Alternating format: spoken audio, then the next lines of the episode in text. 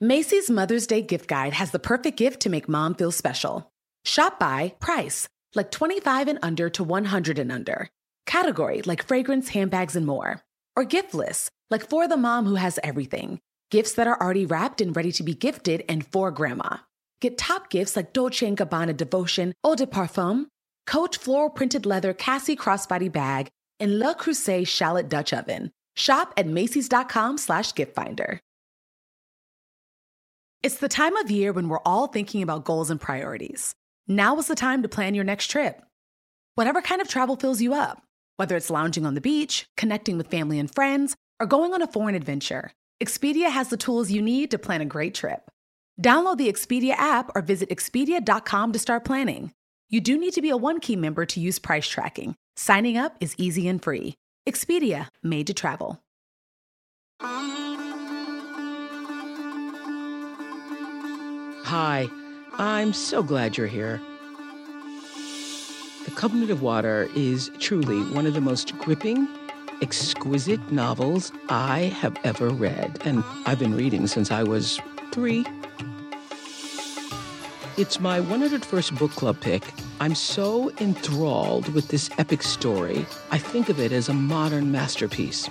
And now I'm excited for you to hear our captivating conversation with the brilliantly talented author, Dr. Abraham Verghese. What an honor to be with you. On this six part podcast, we're diving into all 10 parts of the Covenant of Water. That is the best Bye Felicia moment I ever read. we'll also hear from readers like you. What was the hard truth that you hope to convey in writing this book? Hmm. Oh, thank you for that very thoughtful question. Come along with me on a soulful, extraordinary journey through adventure, family secrets, medical mysteries, romance, and finally, the shimmering resilience of the human spirit. This is The Covenant of Water, the podcast. Hello again, everybody, to all our Super Soul listeners and book club readers. We are back in an episode three of our six part special podcast where we're talking about this modern masterpiece, The Covenant of Water. And in this episode, we start to dig into parts three and four of this breathtaking epic, The Covenant of Water. I love reading all of your comments and how expanded you all are being made because of these words. It's my 101st book club pick and one of my favorite books of all time. All time. Top three, okay? I'm with Dr. Abraham Verghese, the best selling author of this exquisite mystical novel. And I think of this book as a, as a, as a piece of art that you can experience and take with you. And it will be with me always. I really, I could start crying. But for me, the written word, especially when written this well, is, um, is a sacred thing. And we're also going to be hearing from readers who have questions for you, Dr. Verghese. A reminder for those who haven't read the book yet that we're doing this because we want to go in. Uh, so go buy a copy of the book whenever you can. It's a great spiritual teaching. And you know what I'm gathering from just talking to you? Did you intend for it to be a great spiritual teaching, or did it just happen that way? My goal was simple a good story well told. Um, I think the spiritual came out of the voice that I was trying to create for this book, you know, that was kind of an antique voice for that time period, 1900 to 1977. I really wasn't trying to proselytize or preach or anything like that, but I found myself you, slipping into you it. weren't trying to deliver any particular kind of message to us. Not particularly. I think, you know, some of the religious, spiritual stuff is organic to that period, to those characters. So mm-hmm. I could hardly avoid it. It was part of the story. Mm. The next generation of influential Black voices can be found on NPR's new collection, Black Stories, Black Truths. Black Stories, Black Truths is a celebration of Blackness from NPR. Each of NPR's Black voices are as distinct, varied, and nuanced as the Black experience itself. In the Black Stories, Black Truths collection, you'll hear stories of joy, resilience, empowerment, and creating world shifting things out of struggle. Every episode is a living account about what it means to be Black today, told from a unique Black perspective. From Bobby Shmurda to The Wire, Michelle Obama to reparations, there's no limit to the range of Black stories, Black truths. Black perspectives haven't always been centered in the telling of America's story. Now they are the story. In NPR's Black Stories, Black Truths, you'll find a collection of some of NPR's best podcast episodes celebrating the Black experience. Stories should never be about us without us. Listen now to Black Stories, Black Truths from NPR, wherever you get podcasts. Have you ever brought your magic to Walt Disney World like, hey, we came to play? Did you tip your tiara to a Creole princess or get goofy officially? Step up like a boss and save the day? Or see what life's like under the tree of life? Did you? If you could. Would you? When we come through, it's true magic. Cause we came to play. Bring the magic at Walt Disney World Resort. So let's get started, everybody. I know you're ready for part three.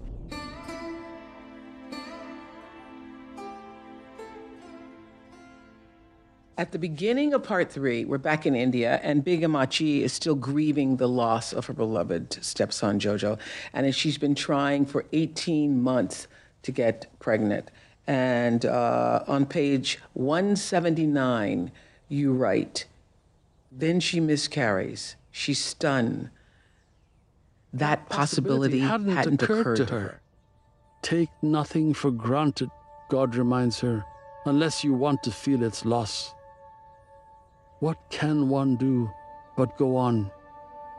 She miscarries again. When she recovers, she looks to cast blame. Might this be the doing of the spirit in the cellar? Could it be that spiteful? She descends to the cellar and sits on an empty urn, sniffing the air, taking her soundings. To her surprise, she feels the spirit commiserate with her. She comes away mollified. God only knows why miscarriages happen. God only knows, but doesn't choose to explain. How did the ghost of Jojo's mother help you tell this story? I love the idea of ghosts in the sense of, you know, not ghosts who come and spook you, but the presence of someone who's lived in that place still existing. And uh, I love the idea of a benevolent ghost, for the most part benevolent, and you know she's mm-hmm. prone to anger. Um, that also, I think, came about pretty organically, but it would have been in keeping with my memories of my childhood, where ghosts were described in very concrete terms. So you didn't grow up afraid of ghosts. You could you can be afraid of certain ghosts, but not all ghosts are scary ghosts. You, uh-huh. know? You know, ghosts are your ancestors floating around. Um, it's by no means the rule, but I heard enough of this to believe it. Ammachi takes Baby Mol to see Dr. Rune, uh, and he diagnoses her with cretinism, a thyroid deficiency that causes abnormalities. And on page 192, in chapter 23, What God Knew Before We Were Born, Dr. Rune has this to say The door into her daughter's future has been pushed open. The view is crushing. She wants to argue. He reads her mind. She'll always be a child. That's what I have to tell you. She'll never grow up, I'm sorry to say. He smiles at baby Mol. But what a happy child. A child of God. A blessed child. Joelle has a question about baby Mol. Hi, I'm Joelle. I would love to ask Abraham what the condition baby Mol had. If it was present day, um, what would she be diagnosed with? My friend and I were going back and forth as we were reading the book, trying to figure that out. Uh, thank you for that question. Uh, fortunately, we live in an era when newborns are screened for that at birth. And basically, it's a deficiency of the thyroid that's rare, but when it does happen, the child fails to develop. And if you don't recognize it almost at birth and treat it, uh, the child will really be impaired in its development. So, and so, was that another one of those uh, diseases you had in the, your back pocket? You it's actually one that I recall vividly from my childhood. Mm. I remember going with uh, my grandmother to visit a relative, and I rounded a corner from wherever the living room was, and just wandering down a hallway, and I saw this, you know, this woman, but she was a child and, you know, as a child myself, it was sort of a scary sight because she looked wizened, and yet she was sitting there playing with her dolls. And and I came back and asked my grandmother or my mother, and oh yeah, that's you know, this, she's had a thyroid problem, and you know, it stayed with me. It was a very vivid Obviously. image. Obviously. um, and a very and a great tragedy because it represents a treatable condition now, not necessarily treatable then. And she must have been, I would guess, in her 50s or 60s when I saw her. I never saw her again, but it's one of those indelible images, and um, I think on I drew on that memory in in conjuring up Baby Mol. I have no idea if she was anything like Baby Mol, but that was the condition. You said earlier that one of your goals was to tell a good story well. Is the secret to that paying attention to everything? Are you a person who is noticing, paying attention to, being in the present moment with everything? Because it seems like you hold these memories or you put something in your back pocket from a disease that you learned about, you know, several decades ago.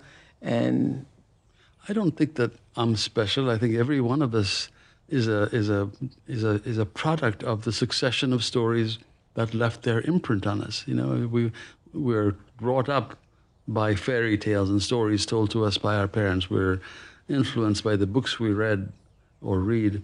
And so in my case, I think as I sit down to write, I'm often drawing on the things that are most vivid to me. But I must say that as a physician and as a writer, when I went to the Iowa Writers Workshop, I heard the same aphorism God is in the details. You know, we say that in medicine, I say that in medicine. It's true in writing as well. I mean, you want to make something come alive. Uh, one way is by being very authentic in describing it so that the reader can see it, even if it's. I mean, you said earlier you didn't know what Mundu really was, but you could guess. Uh, you know, when Tom Clancy writes about submarines, for example, I don't know everything he's saying, but he's creating enough verisimilitude that I can guess and I can see it in my mind's eye. That's sort of what I'm trying to do.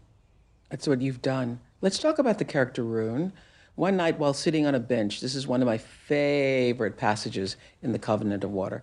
One night while sitting on a bench looking out at the water, he has an unexpected mystical moment. He's been watching a man uh, with leprosy limp past him. And I, I, I just love this passage on 196. In chapter 24, A Change of Heart, you write this. In a dizzying shift of perspective, Rune suddenly feels he has become the leper. It's Rune who looks out through scarred, opaque corneas. Rune who sees cloudy, smeared images with no edges.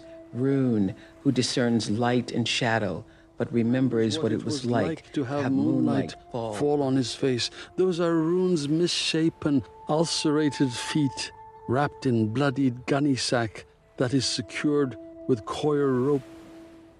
The moment passes. He has no explanation for what just happened, the sense of being momentarily embodied in another.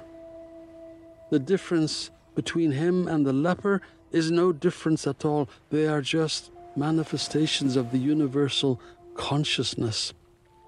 Rune is real, the leper is real, the fishing net is real, yet it is all Maya, their separateness an illusion. All is one. The universe is nothing but a speck of foam on a limitless ocean that is the Creator. He feels euphoric and unburdened, the peace of God which passeth all understanding. So, have you ever had a mystical experience? Anything like that? I've had something close, but clearly that was, you know, sort of a very mannered paragraph that I worked on for a long time. But in, my career, I remember this moment with HIV in the small town, the mm. subject of my first book, where. Which know- may I interrupt to say, if you haven't read My Own Country, you should. It's the book that I went to immediately after finishing The Covenant of Water. there was this thank you for, for, for mentioning that there was this moment where i had begun to feel that hiv was this curse that had been visited on me in terms of my practice mm-hmm. i was seeing people with hiv and therefore people were I suspected otherwise avoiding seeing me because they didn't really want to be with the doctor who'd been with the HIV patients. Yeah, yes. exactly. And and it was cumbersome. You know, this was before Ryan White monies, and you know, I was doing the handicap parking forms. It felt like an onerous thing. And then I remember the combination of one particular patient that day who I just, you know, in talking to him, and that's all one really had to offer. There were no protease inhibitors or, you know, cocktails or nothing in that era. And so we would talk. And in that talking, I remember being very conscious of, you know, there, but for the grace of God, go I, so to speak. Um, and also, I was reading And the Band Played On by Randy Shilts, and having this sense that the world was being divided into two by a litmus test, at least the medical world, and you either stepped up or you stepped away. And there were plenty, plenty of people who stepped away, but there were heroic figures in the CDC, the NIH, elsewhere, who stepped forward. And I, I had this epiphany that um, far from being uncomfortable by this, I should embrace it. And this was what I was destined to do for some reason. And uh, this was going to be my, my thing. And I remember consciously just stepping in, so to speak. You know, I, I was going to give it my all. And, you know, paradoxically, it led me to things I didn't know at the time, uh, such as writing my own country. writing. I mean, this moment, Oprah, if I may, is predicated on that moment of complete identification with this person with this unfortunate condition. You know, it led to many things, but it turned out to be just the right thing to bring me to this moment and to your wonderful readers. So, yeah, I felt mystical moments. That was one. Have you ever brought your magic to Walt Disney World like, hey, we came to play? Did you tip your tiara to a Creole princess or get goofy officially? When we come through, it's true magic because we came to play at Walt Disney World Resort. Life is a highway, and on it there will be many chicken sandwiches. But there's only one McCrispy. So go ahead and hit the turn signal if you know about this juicy gem of a detour. Eric has a comment about this part of the book. Let's hear from Eric. Eric. Hello, everybody. This is Eric Alonso, Oprah Insider, resident guy in New York City, Manhattan. I want to talk a little bit about pages 196 and 97. There's this beautiful quote about awareness and all of us being one, uh, and the leper being as much as a, a full human being as the doctor. And then the, the separation between the both is an illusion.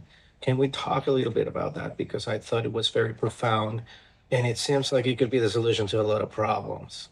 Thanks, Eric. Would you say this is one of the core themes of the book that y- y- y- you're trying to get across here? From a leper to surgeon, we are all one, just as you were saying about your experience. Yes, I think so. I mean, I never have a core theme that I'm trying to Right. push down the reader's throat, but in retrospect, looking at what I've done, I think that is an I important love that you don't have a core theme, that I you're don't, just yeah. writing a story and the story takes you where the story needs to take To a you. degree, to a degree. I mean, there's a moment when you know what's going to happen, and then you go back and you really tighten things up. That paragraph, uh, I found that I didn't have quite the language to articulate what I was trying to convey about Rune feeling one with the leper. And in the way that life works, you know, I think when you're working on a novel, it's almost as though there's a magnet. So you stumble onto things that are just what you needed. And somebody, a, a friend of mine from, from Holland actually, was a house guest for a while while she was pursuing something at Stanford. And she was into listening to this particular, very articulate Hindu priest from LA, a temple in LA, who was explaining Hindu concepts of Maya. And I listened and I was just struck by his art, by his degree of articulation and the wonderful way he used language. And then he used this example of, you know, Brahma, you know, Brahma is sort of the everything of this universe, and we are just a single droplet in a spray from a wave somewhere in the ocean. I mean, that is how minuscule we are. Why did you choose to make leprosy a centerpiece of this story? Well, I mean, leprosy has um, Is it a metaphor for how people were treated during AIDS? Very much so. I mean, leprosy became a metaphor. You Yeah. know, the word leprosy itself. Yeah. But well before that, as an infectious disease specialist, leprosy has had a hallowed place in our in our in our specialty because it's a very peculiar disease. This bacterium divides very very slowly. Some people are vulnerable, some are not. It's been difficult to treat. It's uh, historically hugely important and significant. Are there still lepers? Well, that's the interesting thing. These were they were abundant in my childhood. They were abundant during my training. It's become a very rare disease. Uh, although I diagnosed one in Texas when I was practicing in Texas, so it does still happen, but it's very uncommon. I just like the idea of forcing the reader to come to terms with something that I think all of us have to come to terms with. That the person on the outside that you see, scarred by this illness, is not the same as the person on the inside. And mm. you have to get past that external part that can be quite quite disconcerting, can be quite repulsive even, and appreciate that you are them. That but for the grace of God, that could be you. Yes, it's the same thing where when someone has had a disfiguring stroke and they are still themselves in here, but from the outside it looks like they're not. And so obviously people treat them differently, but they're really saying, I- I'm in here. Absolutely. I'm in here. Absolutely. And with leprosy, the irony is that because of the facial muscle muscle paralysis, their every expression is distorted. So a smile looks like a snarl, mm-hmm. you know. And I, and I think that that that recognition that in there is someone, and I I, I sense this with people, ki- children with cerebral palsy that I see from time to time, or people mm-hmm. with cerebral palsy that there's an intelligent, vibrant human being inside, and you have to get past the sort of motor things you're seeing on the outside to really be patient enough to allow them to express themselves at their pace. And, you know, uh, the message can be profound. Uh, Stephen Hawkins, not that he had cerebral palsy, but is an example of that. Yeah. You know? The way Rune uh, imagines how the lepers must feel is so haunting on page 201. So let's listen to that. In chapter 24, A Change of Heart, you say this Rune puzzles over their strange laughter. The mind must get scarred from being rejected in this matter. These two have died to their loved ones and to society, and that wound is greater than the collapsing nose, the hideous face, or the loss of fingers. Leprosy deadens the nerves and is therefore painless. The real wound of leprosy and the only pain they feel is that of exile. That's the purpose of a lazaretto, Rune thinks.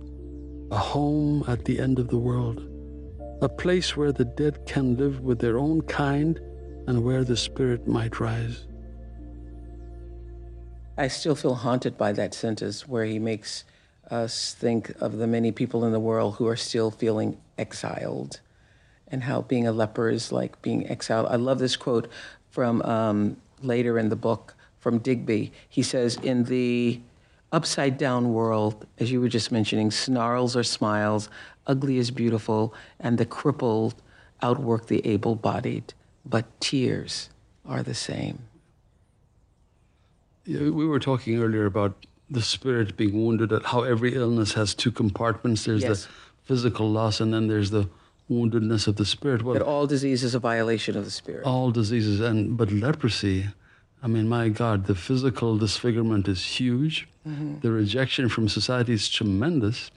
And so the violation of the spirit is indescribable. You're banished to this world where you can only live with others disfigured like you.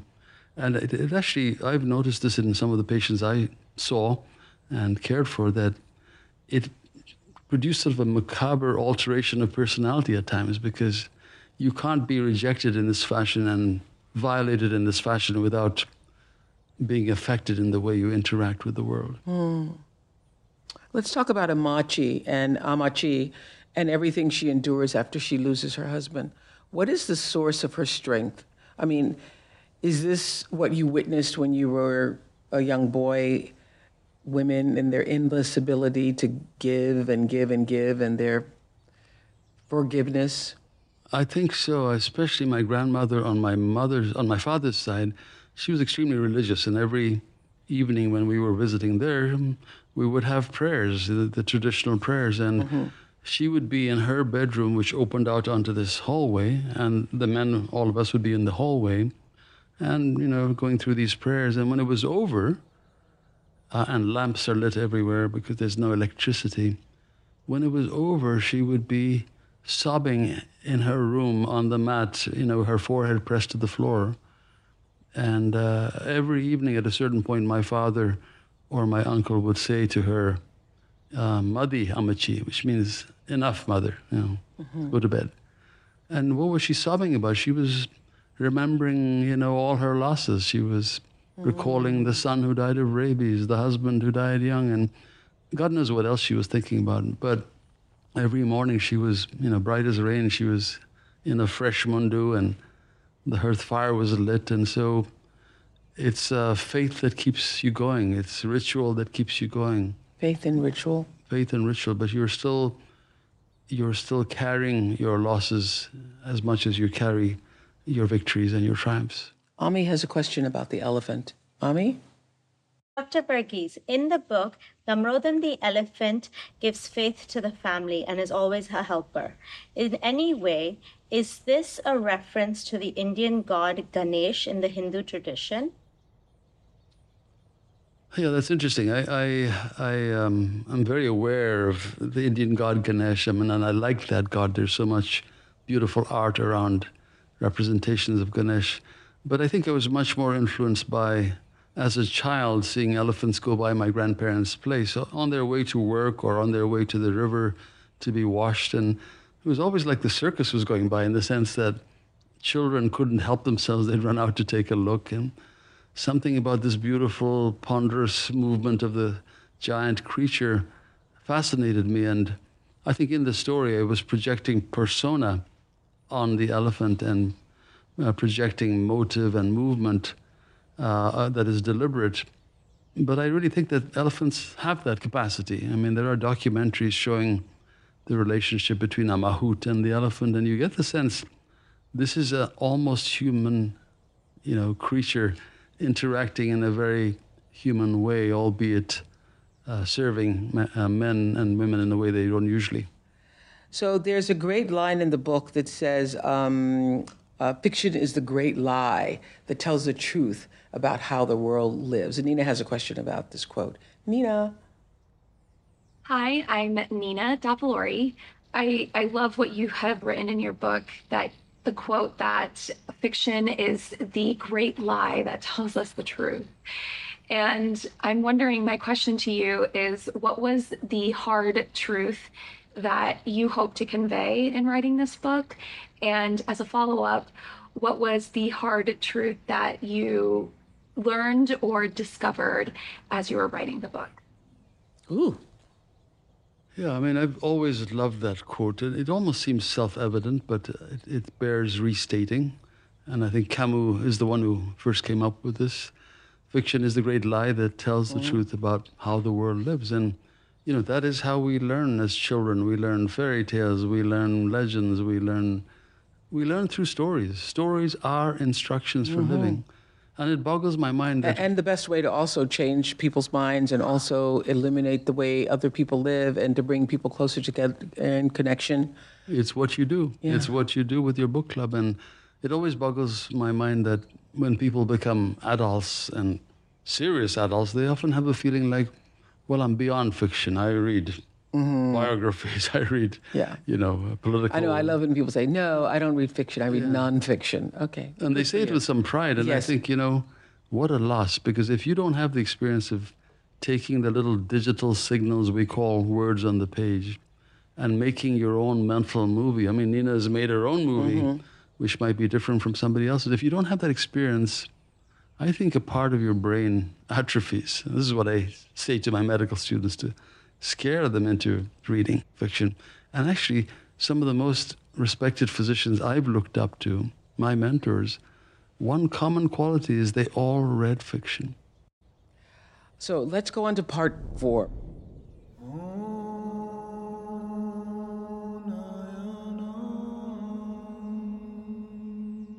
We find Digby in the depths of despair. Let's listen to page 248. In chapter 30, Dinosaurs and Hill Stations, this is what you said. Every face that hovers over his bed, Honorines, Ravis, Muthus, and the probationers whose harelip he repaired in a previous life, pierces him with shame. Shame for disappointing them. Shame because he is Digby the adulterer, Digby the murderer. Shame hounds his waking. He wants to crawl to a cave where light cannot penetrate, where he might be spared the gaze of others, especially that of his forgiving friends. If only he could leave the human race and become the earthworm he deserves to be. This is when he loses a, he's lost his identity because who is he without being a doctor? Who is he without being able to use his use his hands? And I thought that there was such a great spiritual lesson here because so many people identify with their roles, the roles that they play in the world. And so when something like a tragedy happens or disease comes, who are you when that identity disappears? And anybody who's ever been in a hospital knows this that there's nothing more vulnerable than a hospital bed. So uh, we were talking in another episode about how doctors are the worst patients. Were you thinking about all that when you're writing this story? I'm not sure I was thinking about it, but I'm certainly infused with that knowledge, mm-hmm. which I've, you know, has informed my life. And so, yes, in Digby, I saw him as a character who, um, you know, finds meaning in his world and finds ways to treat his wounds by this profession, which means so much to him. And there are parallels with my life. You know, I've often wondered if I gave up medicine, which I, am scared to think about, but if I did give it up, let's say to become a full time writer, I'm terrified that I'd have nothing to say because, you know, this is how medicine has been for me. It's been, you know, like, like Chekhov says, my lawful wedded wife, and literature is, is the mistress. Um, you know, it's so much a part of our identity. And so, I, giving this character the wound of losing his livelihood. We his normally hands. don't condone adultery, but in, in the case that literature is your mistress, we all applaud that. That's pretty good. Again, not my line, but Chekhov's. I think it's a good line. It, it sort of reflects the, the sense of calling. And if you, you feel guilty if you're doing something that's not aligned with this, at least I do my rationale is I don't play golf, I don't watch much TV, so I'm allowed to express myself after hours in this fashion. And believe it or not, for the longest time, I had to be apologetic about my writing early in my career. Uh, I've been very lucky. I've, you know, Stanford has embraced this, but it's not always been the case. People pay you to do a certain job, and they're not paying you to go off and write. Yeah, if you're off, you know, promoting this book that you supposedly wrote, it's not the f- most exciting thing for them to support. On page 254, you write this. I love this so much that the journey the two of them embark on together must begin with love, Rune thinks. To love the sick, isn't that always the first step? Do most doctors feel that way? I'm not sure that I think that way every single moment with a patient, but that quote is terribly important to me because on my bedroom wall is a framed quotation by Paracelsus it, and it says, and Paracelsus is an ancient physician, kind of a strange guy, but it's another story. But his quote is, to love the sick, each and every one of them, as if they were your own. Mm. You know, and, you know, frankly, every time one of my family or I am ill, how do you want to be treated? You want to be treated as though you're their family member. You know, you want that kind of attention. And so I think that's what Paracelsus was getting at. You can't dial it up because you know this patient. You've got to treat every patient as if they were your own. And sometimes that's challenging. If you're in a public hospital, you have people who, in what they say and how they treat you, you know, and how they respond to you, are doing anything but acting as though they're grateful or you know, want you, and you have to still do it. Continuing with Dr. Rune, who introduces Digby to Elsie. Let's listen to the passage from when they are drawing together. This is one of my favorite, favorite, favorite passages. This is, I, the, I've said this many times, but this is really my favorite on page 269. In chapter 33, Hands Writing, ah, one of my favorite chapters, you say this. He glances up at his partner. Elsie, little fawn who has also suffered the loss of a mother, do you know that somehow we managed to do what time could not? For all these years, the only image I carried of my mother, the facies that superseded any other, was of her obscene, monstrous death mask. His mother rises off the paper. He smells the lavender she placed in her folded cardigans.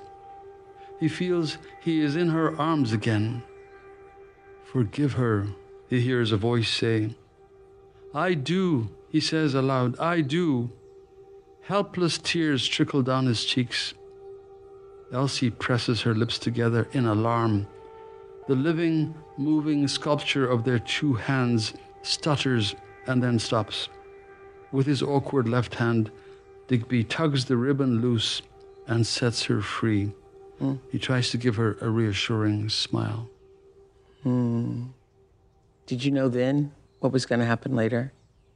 No, I actually didn't. I think, um, you know, I was well into this story and uh, Elsie came along, but I don't think I completely saw how, how they would get together. I, uh, you didn't? I don't even remember when that possibility occurred to me. I think Elsie had to disappear from Parambil and there was and this, also she was only nine years old at the time. This was, yeah, so yes. this, yeah. and he was thirty, exactly. and he was acting like the nine-year-old in her presence because he was a bit intimidated by her. Yeah, yeah.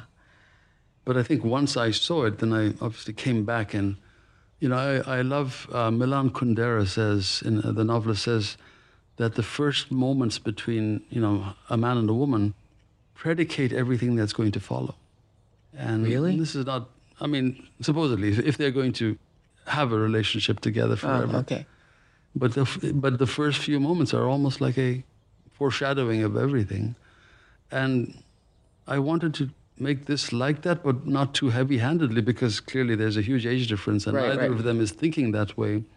Nevertheless, she is the one who unlocks his hand and helps him get over this obstacle of his mother's hanging him, hanging herself to forgive her. She's the instrument. Mm. And I'm not sure at what point I saw that when she suffered her own loss, they would find commonality and actually come together. I think that's interesting. You're not even sure when that happened. One of our readers, Laura, has a question about the meaning of art in the book. Hello, I'm Laura. I absolutely loved The Covenant of Water. I'm a 30 year educator, a mom of three teen daughters, and I thought the book was beautiful.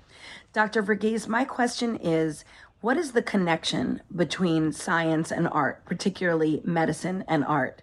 In the book, you have so many beautiful, empathetic depictions of doctors and surgeons in particular. And I know that you yourself are a doctor and an artist. I happen to be married to an orthopedic surgeon who is very artistic and have a daughter who's interested in studying biology and is a beautiful visual artist. So I'm very curious about the connection between science and art. Thank you. Well, thank you for that question. Um, I mean, I think we used to talk about medicine as the art of medicine. Mm-hmm. We don't seem to use that term as much anymore, but there was a recognition you know, many years ago that this business of one human being caring for another was more than the simple scientific application of facts. In fact, there wasn't much science, and so it was very transactional and centered around the relationship. And I think as we've gotten more technological, we seem to have forgotten that. I don't think that's the sense in which you were asking that question. You were asking about art in terms of fine art. And, you know, I think that um, it's been a very long-standing tradition for medical scenes to be depicted in art variously by, by non-physicians. For example, the very famous painting, The Doctor, um, you know, is, is sort of a perhaps the most famous depiction of a physician caring for a patient ever, but many, many more examples like that. Uh, I'm not sure that there's a direct relationship. I think there's a lot of erudite essays written on the topic, but I certainly had no conscious thought of that as I was writing the book. I, I had developed this interest in Elsie becoming an artist, and um, I just kept pushing it further and further. Um, I think that's about all I can say about this topic. I see this theme of art in both of the fiction books because of the drawing that Shiva used to do in Cutting for Stone, and obviously Elsie in this book in Digby. I, so I thought maybe there's a thing with physicians and and drawing that we don't know, and certainly with Gray's Anatomy, the fact that he gives her Gray's, Gray's Anatomy in Cutting for Stone, the brother gives the other brother Gray's Anatomy. Wow, you know, I had not thought about that till this moment. Really? I know. Really? You know, this is unfortunate because I'm revealing my shallowness, I suspect. No. I just I But, thought that there was a. Th- I thought, well, obviously we know, well, everybody knows Gray's Anatomy from the Shonda Rhimes series, but how important that book must have played in every intern's life, right? Well, it was particularly important to me because I loved um, the figures in it, you know, and I go on about them. I mean, because to learn anatomy is pretty hard. And my brother is a professor at MIT. He's written a book, and the only part of it I understand is the title. And so he would look at my Gray's Anatomy and say, How in the world can you remember this? Uh, because, you know, our final exam was five essay questions that could be anywhere in this whole book. Right. One bone, one joint, one organ, you know. So you had to m- literally memorize passages. And to this day, I can rattle off, you know, uh, about the brachial plexus. The brachial plexus is formed by the union of C5, 6, 7, 8, and T1 with a contribution from. It's, it's buried somewhere in there, you know. And unlike him, I could read those words and see something taking shape. And then these diagrams, these beautiful illustrations, would make them come alive. So the book was particularly important to me. Near the end of part four, on page 286, you write about Digby pondering his identity and his future. Let's listen. In chapter 36, No Wisdom in the Grave, Rune and Digby discuss this. A few days before Rune's death, Digby had asked him the question he'd first asked when they'd met at the Mylands estate Will I operate again? Rune had deliberated, the plumes of smoke rising like cartoon bubbles as yet unlettered. Then he tapped his skull with the stem of his pipe. Digby, what differentiates us from other animals isn't the opposable thumb, it's our brains. That's what made us the dominant species. Not hands, but what we think to do with our hands. You know our motto at St. Bridget's? It's from Ecclesiastes. Whatsoever thy hand findeth to do, do it with thy might, for there is no work, nor device, nor knowledge, nor wisdom in the grave, whither thou goest. So I wanted to ask you, what is your interpretation of that verse from Ecclesiastes? What is it teaching us? I think that's perhaps one of the most lovely, powerful verses that I that I favor. Uh, not that I'm a biblical scholar, but that verse is always echoed with me. I mean, it reflects Samuel's labor every day, plowing the field. Whatever he's doing, he's going to bring his full attention to it. Uh, Mm, we love Shamuel. we love, I love Samuel. It reflects, you know, the, the yeoman courage of the physicians who just show up every day and they're doing stuff that's not always rewarded and that, you know, it's hard, but they're, they're just doing it. So I think it's, it's another way of saying be fully present because, you know, this is not a dress rehearsal. There isn't something after this, or if there is, we don't really know about it. So this moment, this, we'll bring our very best to this don't hold it hold back because that's all there is is this. Mm-hmm. And then you bring it to the next moment and the next one. You know so whatsoever thy hand findeth to do do it with all thy might for there is no wisdom nor succor in the grave. We're going to end our conversation about part four right there, and I hope you meet us next time for parts five and six of The Covenant of Water. Thank you to all of our insightful readers for your questions, and thank you, Abraham Verghese. thank you I know this novel has made an impact on everyone who reads it. I'd love to hear your thoughts and how it has impacted you. Find us at Oprah's Book Club on Instagram, Facebook, and TikTok, and check out Oprah Daily for even more about the Covenant of Water and author Abraham Verghese. A tale that leaves its imprint on a listener. The Covenant of Water audiobook is narrated by the author, Abraham Verghese. It's available now wherever books are sold. Until next time, goodbye, everybody.